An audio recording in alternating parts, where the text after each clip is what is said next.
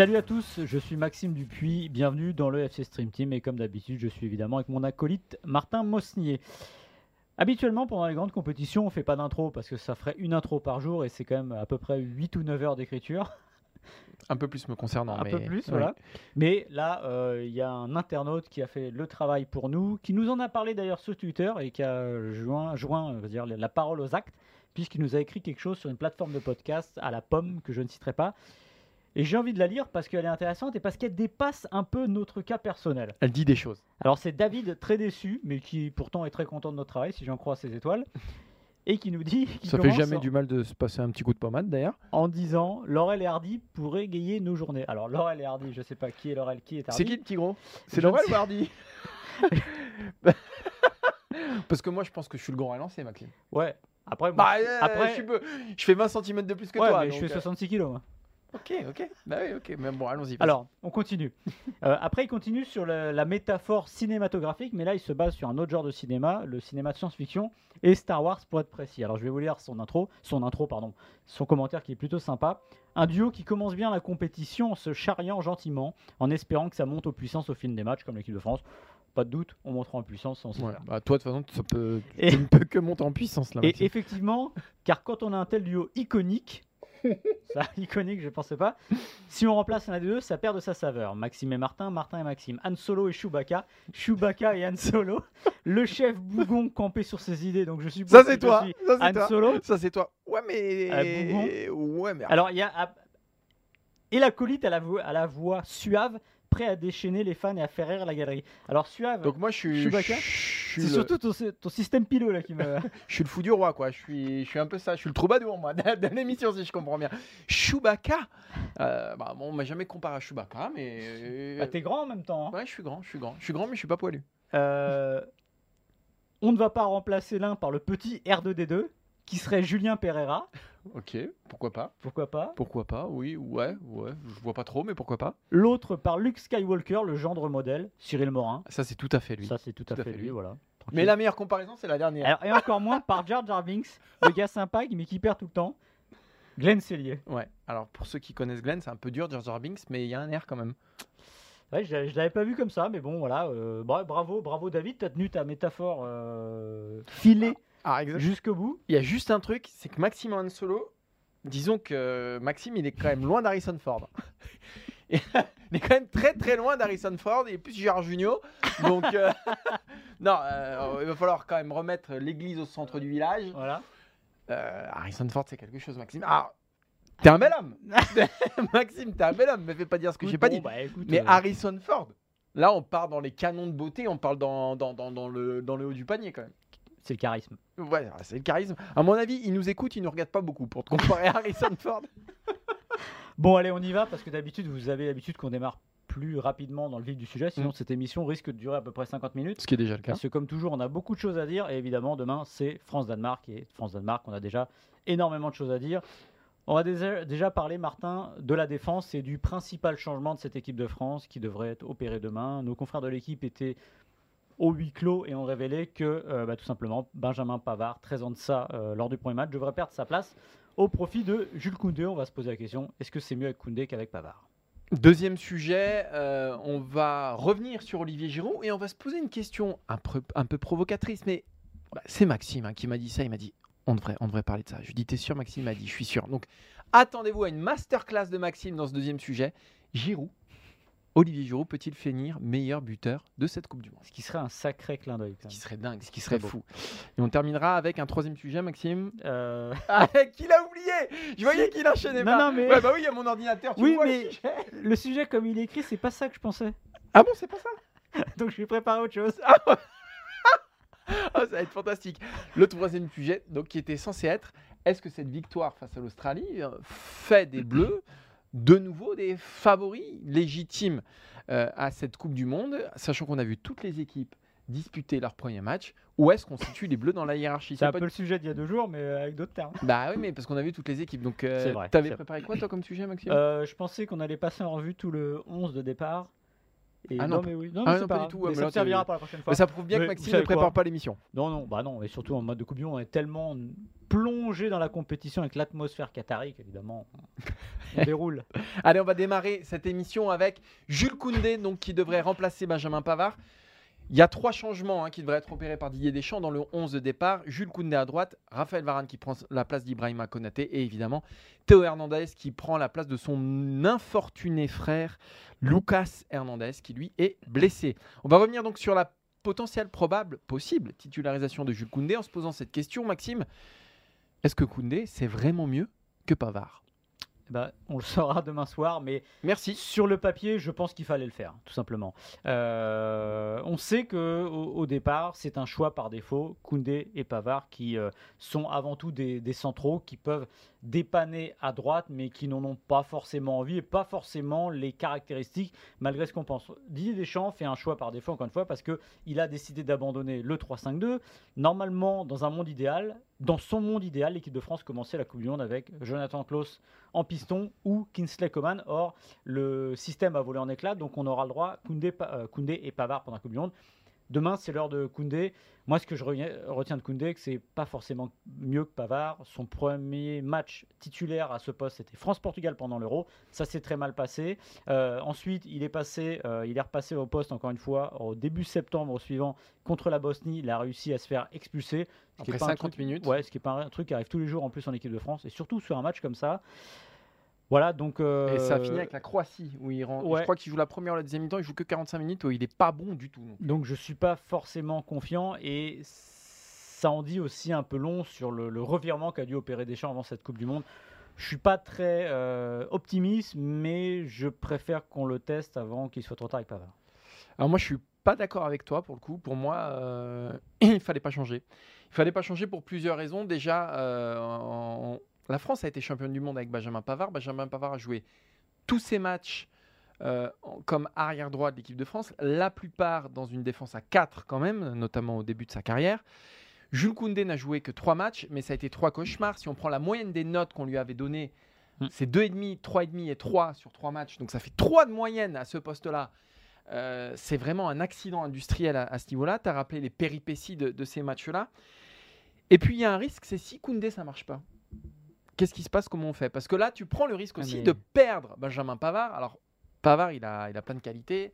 euh, c'est un soldat, etc. Mais tu prends le risque de perdre Pavard si toutefois euh, il démarrait sur le banc demain, ce qui risque d'arriver quasiment à 90% maintenant.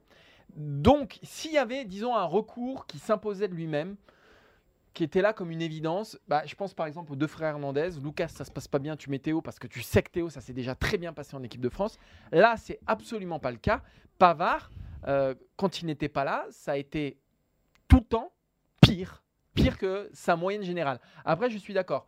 Pavard, l'Australie, c'était pas bon. Pavard, la Hongrie, l'an dernier, c'était pas bon. Pavard, la Suisse, l'an dernier, mais dans un rôle de piston, donc un peu différent, c'était pas bon. Donc les, les grands matchs euh, de, de, Pavard en compétition, ces derniers grands matchs, ça a été compliqué. Il n'y a que l'Allemagne hein, où il a été très bon en ouverture de l'Euro. Donc effectivement, on a un problème sur cette aile droite, mais moi je ne pense pas que la solution à ce problème-là, ce soit Koundé. Et le problème, c'est que je pense qu'il n'y a pas de solution et que la moins pire des solutions, c'est sans doute Pavard. Ouais, à, à sa décharge contre la Hongrie, de mémoire, il avait pris un carton dès le début du match. Non, Il c'était est- un carton contre Non, l'Allemagne. non, mais un carton euh, choc. Ah oui, c'est ça. il- Et, euh, c'était une commotion. Ouais, voilà, et ouais, ça- ouais, tout à fait. Et que Deschamps lui avait quand même voulu, il me semble, de pas signaler que ça allait pas très bien. Voilà. Ouais. Euh, moi, ce qui m'embête, en fait, c'est deux choses. C'est que bah, on sent qu'il aime pas le poste. Voilà. Mais les deux? Ouais, mais à un moment, euh, Les c'est deux, l'équipe Maxime. de France, faut mettre ça euh, de côté. Voilà. Alors pour Euh, le coup, Pavard, je Thuram, il aimait pas forcément le poste non plus. Ouais, mais je suis pas sûr que Pavard euh, m- veuille montrer à Didier Deschamps, surtout en Coupe du Monde, et prenne le risque de dire euh, bah j'aime pas le poste et qu'il fasse un qu'il- qu'il sabote le truc. Après, à sa décharge, non, sa beauté, je dirais pas jusqu'à dire ça, mais quand t'es pas dans le bon état d'esprit, c'est pas évident d'être performant. À sa décharge et à la faute de Deschamps, euh, il fallait pas dire que dans sa tête c'était un central aussi. Ça, C'est-à-dire qu'à un Je suis moment, d'accord. euh, vaut mieux rien dire. Voilà, dire bah moi j'ai un joueur comme Pavard, même si c'est pas forcément vrai, j'ai un joueur formidable qui peut jouer axial droit, euh, défenseur latéral droit, avec qui on a gagné une Coupe du Monde et qui déjà pendant la Coupe du Monde, on le redit, c'est pas le meilleur des Français, c'est presque même un point faible, mais au moins il tient la route et il est capable de le faire. Donc moi j'aurais appuyé là-dessus, dire voilà, on a gagné la Coupe du Monde avec lui, il est capable de le faire. Après pour ce qui est du changement euh, maintenant, moi au contraire je pense qu'il fallait changer maintenant parce qu'on peut très bien dire, bah Koundé si ça marche pas, qu'est-ce qu'on fait? Eh ben on essaiera autre chose, encore une fois. Parce que Donc, le problème ouais, mais il n'y a c'est pas que de si tu troisième solution. si tu continues deux fois avec Pavard et que ça va toujours pas et que tu plantes un match à cause de ça, en fait, le moment où tu changeras, ça sera toujours trop tard. Parce que plus tu vas avancer dans la compétition, plus c'est compliqué, plus tu t'exposes et après, il n'y a plus de joker. Moi, je préfère que ça marche pas avec Koundé et qu'on se dise, ok, on met à zéro. Et ben, je dis pas que ça sera bien, je dis pas que ça marchera. Bah, tant pis, tu as, amené 50 000 défenseurs centra- centraux gau- euh, droits, et ben tu les testes, voilà, tout simplement. Tu n'auras pas le choix de toute manière. Donc je préfère qu'on se rende compte très vite que ça ne fonctionne pas ainsi et changer. Et évidemment, ça changera pas l'affaire dans le sens où, à la base, il y aura eu un problème de casting, ça c'est Ah, certain. Après, Maxime, tu es d'accord avec moi pour dire que Ah, je sais pas ça. Pavard a quand même des références à ce poste-là. Il y a une- Bah oui, mais enfin bon. Que ce soit le, le Ouais. point faible de l'équipe de France, ça je te rejoins à, à 100%. Alors, ça je te rejoins à 100%. Mais loin de moi. moi, moi je pense quand même que c'est la moins. Ouais, mais c'est pas loin- la meilleure des solutions, mais c'est la moins pire. Loin de moi l'idée de faire du pavard bashing, j'aime beaucoup de joueurs et encore une fois je le redis, je suis pas convaincu que Koundé ce soit mieux. Je vous le dirai après le match demain. Ouais, bah, mais- ça, merci. Bah mais, mais ce qui se trouve c'est que bah oui mais tu peux pas payer cash une erreur comme il fait mardi sans conséquence, ça reste l'équipe de France et à un moment si déjà tu as un doute sur le joueur et qu'en plus il se plante comme ça, tu es obligé de changer des choses, c'est obligatoire. Autant je ne souscris pas au changement à gogo comme il l'avait fait face- à la Hongrie euh, euh, pendant l'Euro. Pour des... Là, je pense en effet que tu es obligé, et même pour ton groupe, simplement, bah, si tu vas à la faute, t'es changé. Voilà. J'espère que Koundé euh, fera le match. Je ne suis pas convaincu, pareil que toi, et je suis d'accord avec toi. Si tu compares les deux carrières en équipe de France de Pavard et Koundé, notamment à ce poste-là, Il n'y a là, pas photo. Il n'y a pas photo, évidemment. Il y en a un qui gagne une Coupe du Monde. Après, moi, je- c'est c'est aussi un échec de Deschamps Ah oui. alors, de ne pas avoir trouvé au moins un recours crédible à Benjamin Pavard, si ce n'est un titulaire indiscutable à ce poste-là. Alors, Mm. on peut toujours dire, il- et effectivement, quand on, quand on observe le vivier au poste d'arrière droit, c'est le poste le plus pauvre euh, du vivier français. Quand tu as au moins 8 solutions au poste de défenseurs centraux, euh, au milieu aussi, il y a quand même une densité. À ce poste-là, il n'y en a pas. Mais c'est aussi le job de Didier Deschamps, comme quand il est allé chercher Benjamin Pavard d'ailleurs, qui, a, qui a fait l'affaire quand même bah, pendant un certain fait. temps, De chercher de trouver ce type-là. de trouver le nouveau Benjamin Pavard en fait, ou, euh, ou le, le- le Lucas Hernandez, ou le, voilà, des, des gens que tu n'attends pas forcément à ce poste à gauche, mais de travailler. Il a eu quand même Mm. quelques, au moins un an, parce qu'à l'Euro on a vu qu'il y avait quelque chose qui s'était brisé. Il ne l'a pas trouvé, et bah il se retrouve aujourd'hui dans un, dans, Mais- dans un sacré, dans un, devant un sacré casse-tête. Après, il se casse-tête parce que 3-5-2, parce que les équipes Oui. jouent aussi en 3-5-2, parce qu'il s'est laissé un peu happer par, pas dire cette mode, mais euh, c'est un peu une mode quand même. Mais c'est vrai que quand tu regardes le vivier sur les 10-15 dernières années en France, après Sagnol, t'as pas de Sagna, t'as pas de Réveillère, t'as pas de Claire, t'as pas de Debuchy, t'as pas, t'as pas tous ces joueurs-là qui n'ont pas tous été exceptionnels, mais qui au moins étaient des vrais arrières latéraux Ouais, de et puis métier pour qui faisaient le job. Il était Oui, indiscutable. ça- oui, voilà, on a été très sévère avec les centres de Sagna, mais n'empêche que globalement, il a fait une carrière très Enfin, honnête. Et aujourd'hui, Aujourd'hui, on serait très content d'avoir Sagna. Voilà, on se poserait, on se poserait, on se poserait pas la question. Là, il y a un vrai, effectivement, un vrai latéral Mm. droit qui est capable de défendre très correctement et qui peut attaquer. On passe au deuxième sujet, Maxime, On parce que t'étais déjà énervé sur le premier. J'ai cru que tu m'engueulais à un moment. Je me suis dit, j'ai rien fait. Bon, bref. Deuxième sujet sur Olivier Giroud, auteur d'un doublé lors du premier match face à l'Australie, qui était meilleur buteur avant le match de l'Équateur. Ouais, Euh, qui ne l'est plus. qui ne l'est plus du coup, mais qui a plutôt très bien euh, démarré cette compétition. Maxime, je vais te poser une question très simple, un peu provocatrice, et quand- surtout quand on sait qu'il il sort d'une Coupe du Monde à zéro but. Est-ce que Giroud peut finir meilleur buteur de la Coupe du Monde 2022 au Qatar Est-ce qu'il va J'en sais rien. Est-ce qu'il peut Est-ce qu'il peut? Bah évidemment. Ouais. Euh, là, on va être très très factuel. Il y a eu un Français qui a été sacré meilleur buteur dans la Coupe du Monde, une des éditions, c'est juste Fontaine avec 13 buts. Donc s'il marque 13 buts, il est pas mal, ça devrait le faire. Et on n'est pas là quand Si même. vous hein. regardez l'histoire de la Coupe du Monde, euh, depuis 1978, hormis en 2002, avec Ronaldo qui marque 8 buts, on est sacré meilleur buteur avec 6 buts, ou 5 en 2014, il me semble, et 2010. Donc en gros, on va dire qu'il faut 6 buts pour être euh, meilleur buteur. Olivier Giroud, il a déjà fait le tiers du chemin. ce qui est plutôt pas mal. Il, Il y est en a quelques-uns qui l'ont déjà fait. Il y en a quelques-uns qui ne l'ont pas fait. Et après, ça va jouer à quoi, évidemment Au parcours et à la durée de vie de l'équipe de France. Euh, voilà. Bah, J'ai envie de dire bêtement, euh, ce qu'il peut, oui, évidemment. Euh, il est dans la forme. Je sais pas s'il est dans la forme de sa vie. Il a eu d'autres formes de sa vie, notamment aux années Montpellier-Rennes. Enfin, quand même, pour un joueur de cet âge-là, euh, ce qu'il fait avec l'AC Milan chaque semaine, ce qu'il a fait pour rester dans le coup en équipe de France, puisque à chaque fois qu'il a été appelé par Didier Deschamps, il a marqué. Euh, c'est assez formidable et il est animé, je pense, d'une, euh, on parle de la religion, mais non, mais d'une foi en lui. Il croit en lui, il en a très envie. Et je me dis que demain, face au Danemark, il a aussi le, le, le- gabarit pour en mettre un ou deux, voilà, tout simplement. Et oui, je crois que Giroud peut être meilleur buteur de cette Coupe du Monde largement. Ah, c'est un sacré pari, Maxime. Mais euh, là où je te rejoins, c'est que je pense qu'il n'a jamais abordé une compétition internationale dans une telle forme.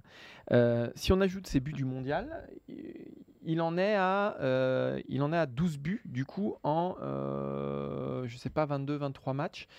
Ce qui est énorme pour lui, plus 5 passes décisives, ce qui est aussi beaucoup pour lui. Prenons ces deux derniers matchs de Ligue des Champions, c'est un doublé face à Salzbourg et un but face au Dynamo Zagreb. Euh, prenez son euh, dernier match en Serie A où il marque à la dernière minute, enfin son avant-dernier match, où il marque à la dernière minute euh, ce but exceptionnel, cette reprise de volée incroyable.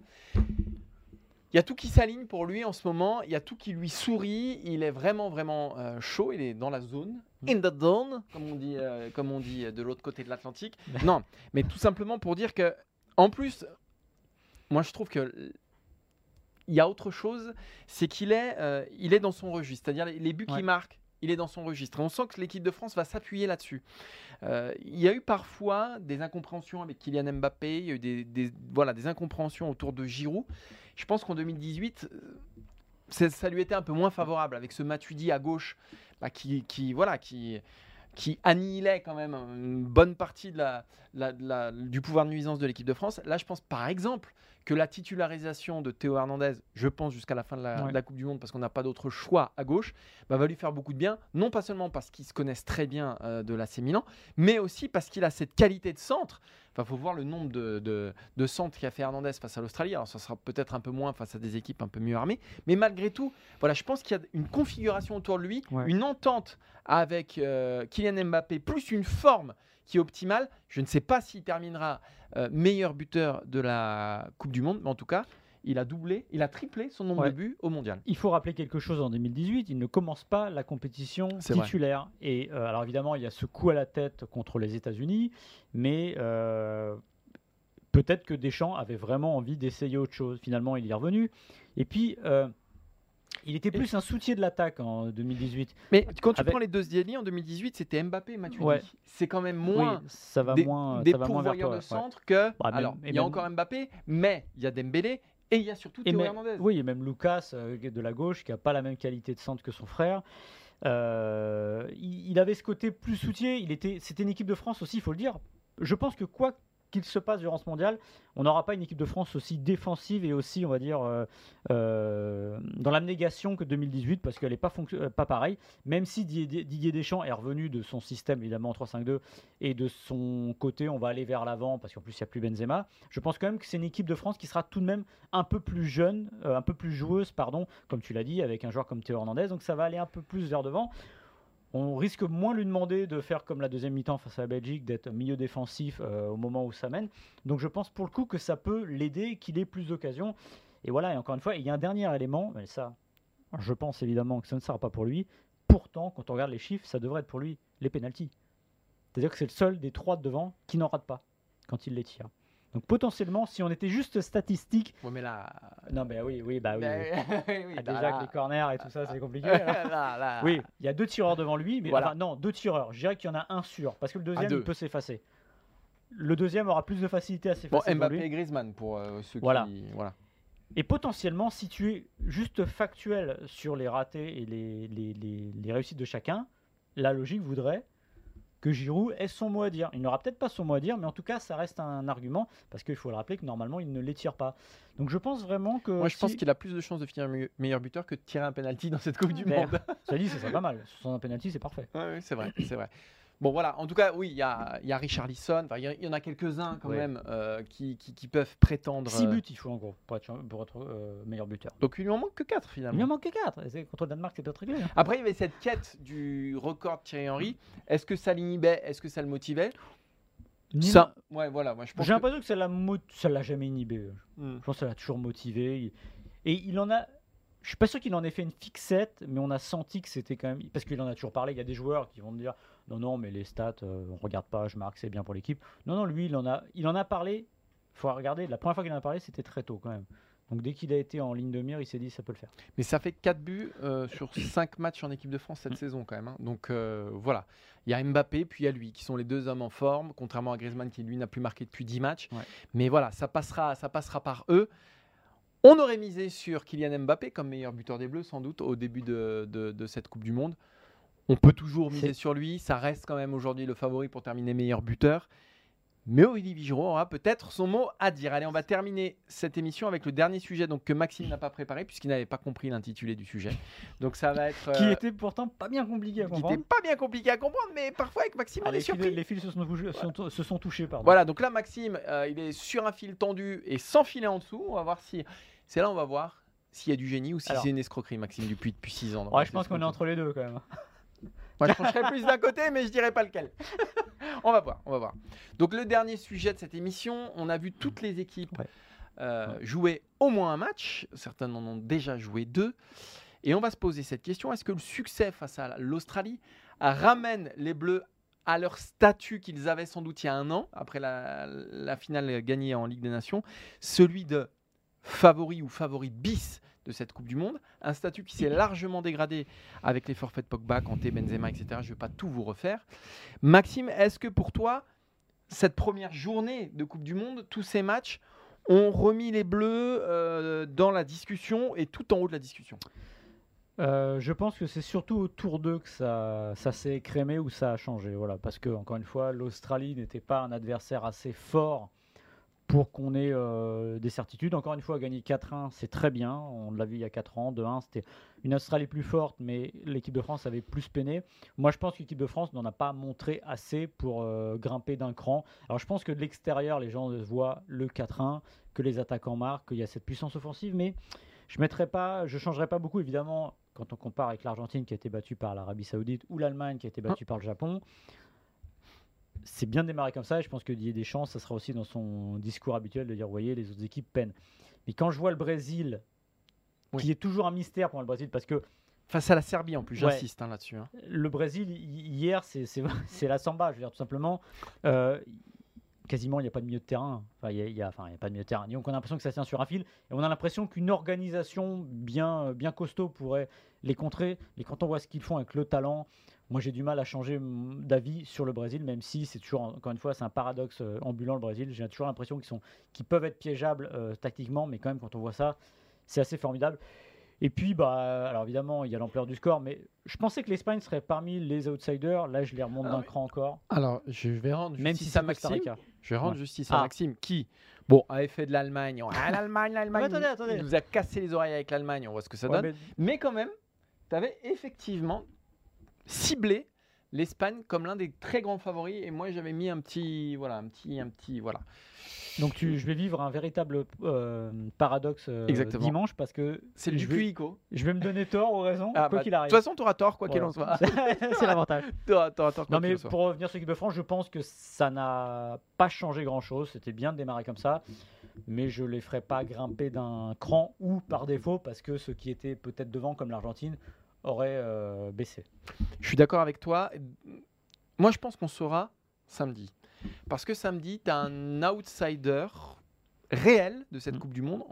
Avant le coup d'envoi, je pense pas que le nul non plus face à la Tunisie ait fait soudain s'effondrer euh, le Danemark. Mais en tout cas, on a une équipe qui est armée au moins pour les quarts de Mm. finale de la Coupe du Monde.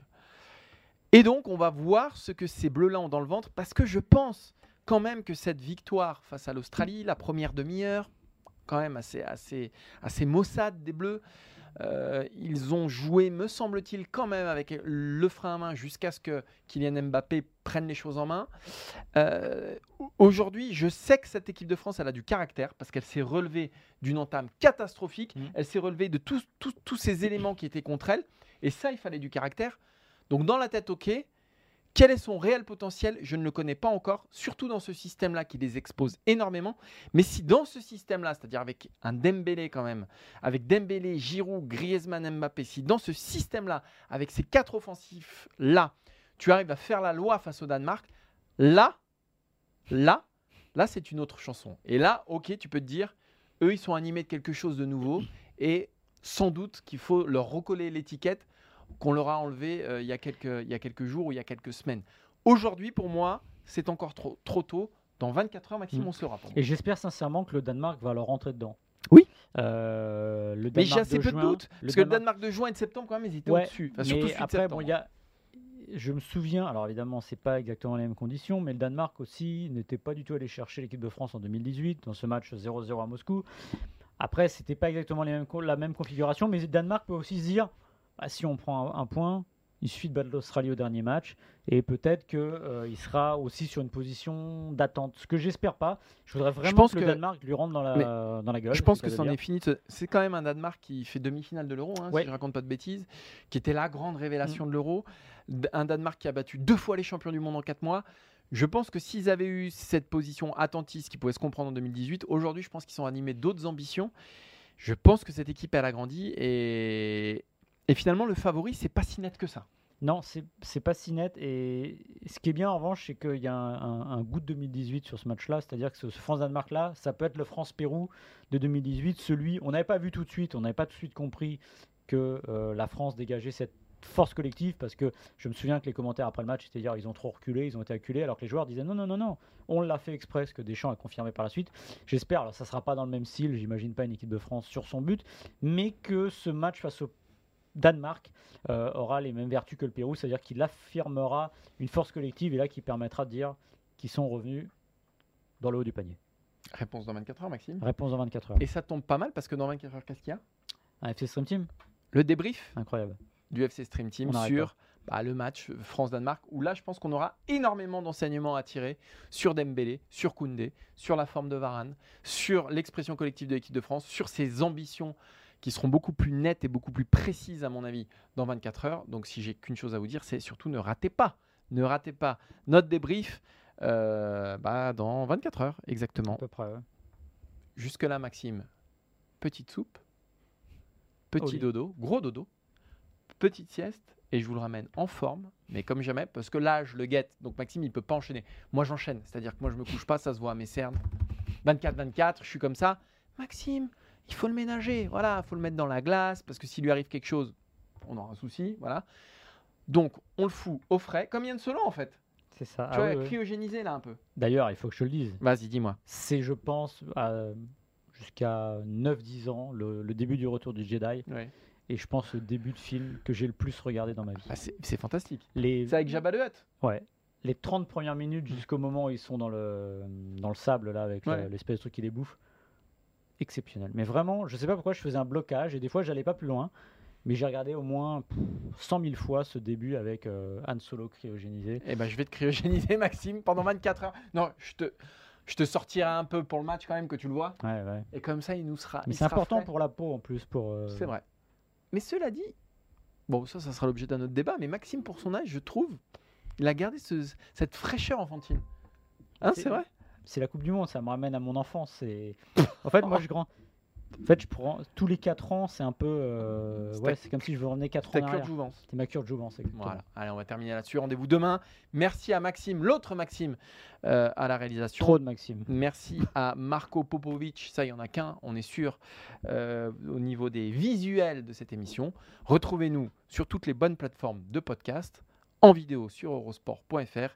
Donc rendez-vous demain pour le débrief de France-Danemark. Et si vous voulez faire des intros, allez-y, nous, ça nous fait le Ah boulot. des commentaires. Mettez des commentaires sur Twitter, sur, des euh, messages. Ouais, ouais, on, relaie, eh, on relaie tout et surtout n'importe quoi. Exactement, envoyez des lettres à Maxime, exactement. Et évidemment aussi des télégrammes, Des- ça? Des télégrammes. ouais. Des télégrammes, Du morse. Exactement. Donc allez-y et rendez-vous demain pour France-Danemark. Ciao, ciao Salut